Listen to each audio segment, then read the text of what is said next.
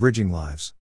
2014 Incidentally, I've retrieved from my archives the following writing of about 18 years ago, 1996. Trials of life in the past decades flashed back. Now, on reflection, our faith in Jesus Christ can only be a blessing, which we cherish, is the sovereign grace of our Lord, that He selected both my wife and me to be the children of God. I wish to share our story with you and hope you'll also receive the grace from the omnipotent God.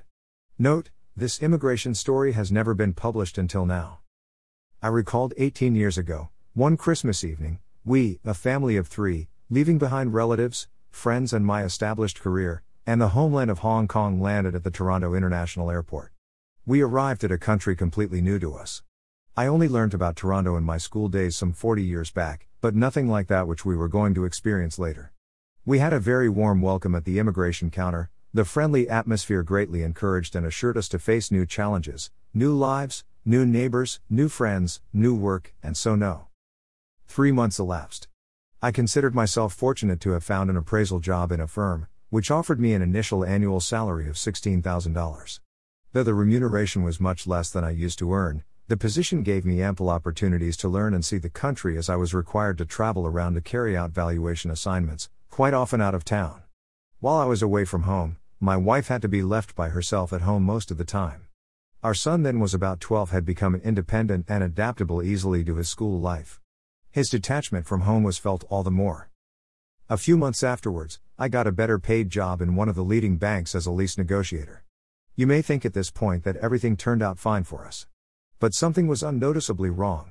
Phobia as a result of loneliness deeply affected my wife before even we had realized to what extent our family was poignantly disturbed. The doctor's advice seemed to become useless.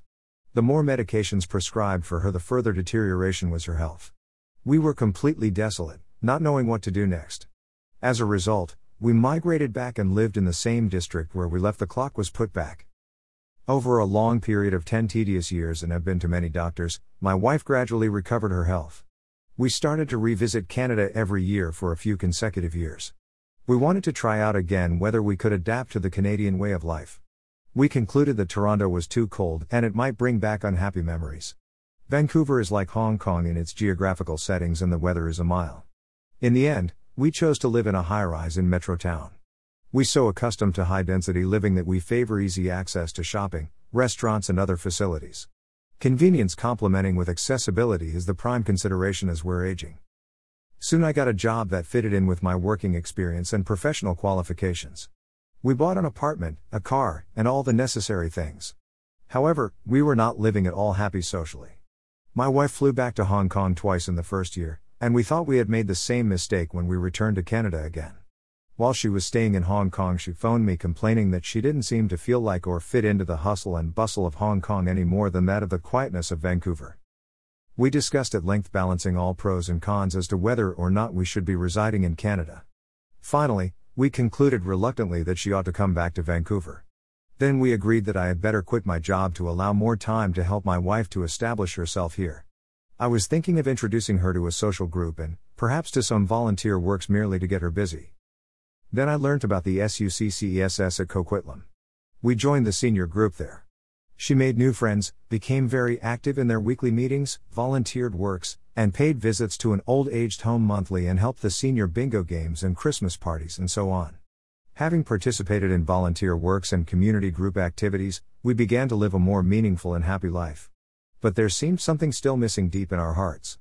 We knew not what. Why there is no joy in us? We pondered. At about the same time, my wife chanced to encounter a senior Christian lady in the medical clinic, where both of them visiting. She right away introduced my wife to the pastor in a local church in Chinatown. In the following week, I accompanied my wife at Sunday worship and Bible class. In the grace of God, we believed in the Christian faith and were baptized in 1993. We've been living a new life ever since. Life has become meaningful and purpose driven.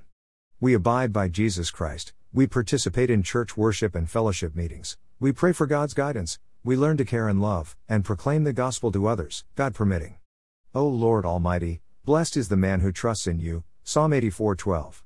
We always give thanks to God for our salvation and guidance of the Holy Spirit in our lives.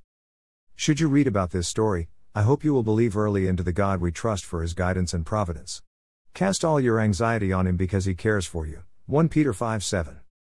greater than but when the kindness and love of God our Savior appeared, He saved us, not because of righteous things we had done, but because of His mercy.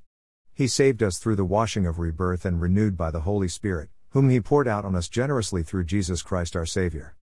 Titus 3 4 7. God's grace is adequate for every situation. Let's pray. Heavenly Father, have mercy on us, especially those who do not know you or have not believed in you. But I know, Lord, you love us all the same.